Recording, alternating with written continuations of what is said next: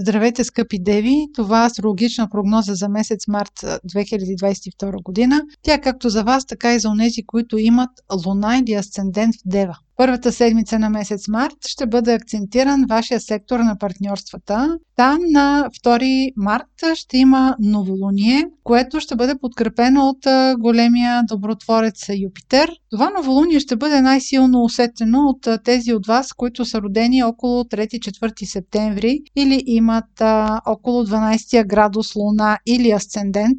Секторът, в който се случва самото новолуние, обикновено е силно стимулиран. Начинът по който ще го усетите може да бъде във връзка с вашите партньорства, може да има важна развръзка по отношение на ваш любим човек в отношенията си с вас, може да има желание да формализирате връзката си. Това новолуние също така не само във връзка с любовта, може да се окаже изключително ползотворно, дори ако имате партньор във връзка с работата си и да намерите в негово лице голяма подкрепа. Само имайте едно на ум, че когато Юпитер е в сектора на вашите партньорства, да, това е ползотворно за партньорствата, но обикновено партньорът ви е в по-изгодна позиция от вашата. Това новолуние не е само подкрепено от големия добротворец Юпитер, то също така получава и щипка късмет от планетата на изненадите Оран, така че в тази връзка вие ще имате някаква щастлива развръзка около ваше партньорство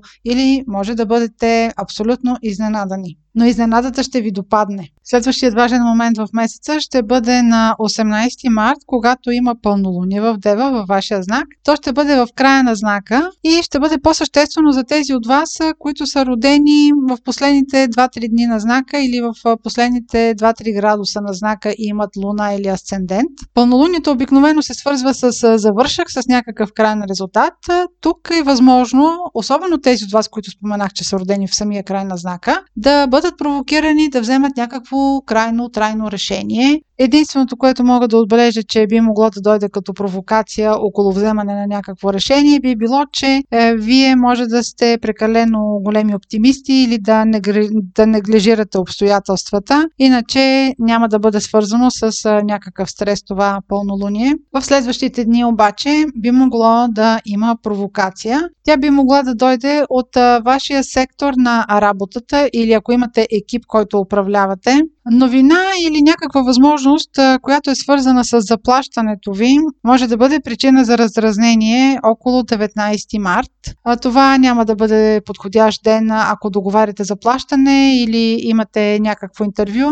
По-добре е да не настоявате и да спорите относно заплатата си. Или също така може да установите, че заплащането, което е договорено, не е това, което сте очаквали. Следващия момент, който би могъл да ви подразни е около 22 март. Тогава не е подходящо да водите някакви преговори, защото нещата могат да бъдат в открит конфликт, но и всякакви разговори може да има някакъв конфликт, който да е свързан с брат или сестра. Още в дните след 22 март до края на месеца е препоръчително да не спорите, да не попадате в конфликти, а също така да обърнете внимание на колата си, защото пакостникът Марс е в сектор, който управлява техниката и също така да внимавате на път.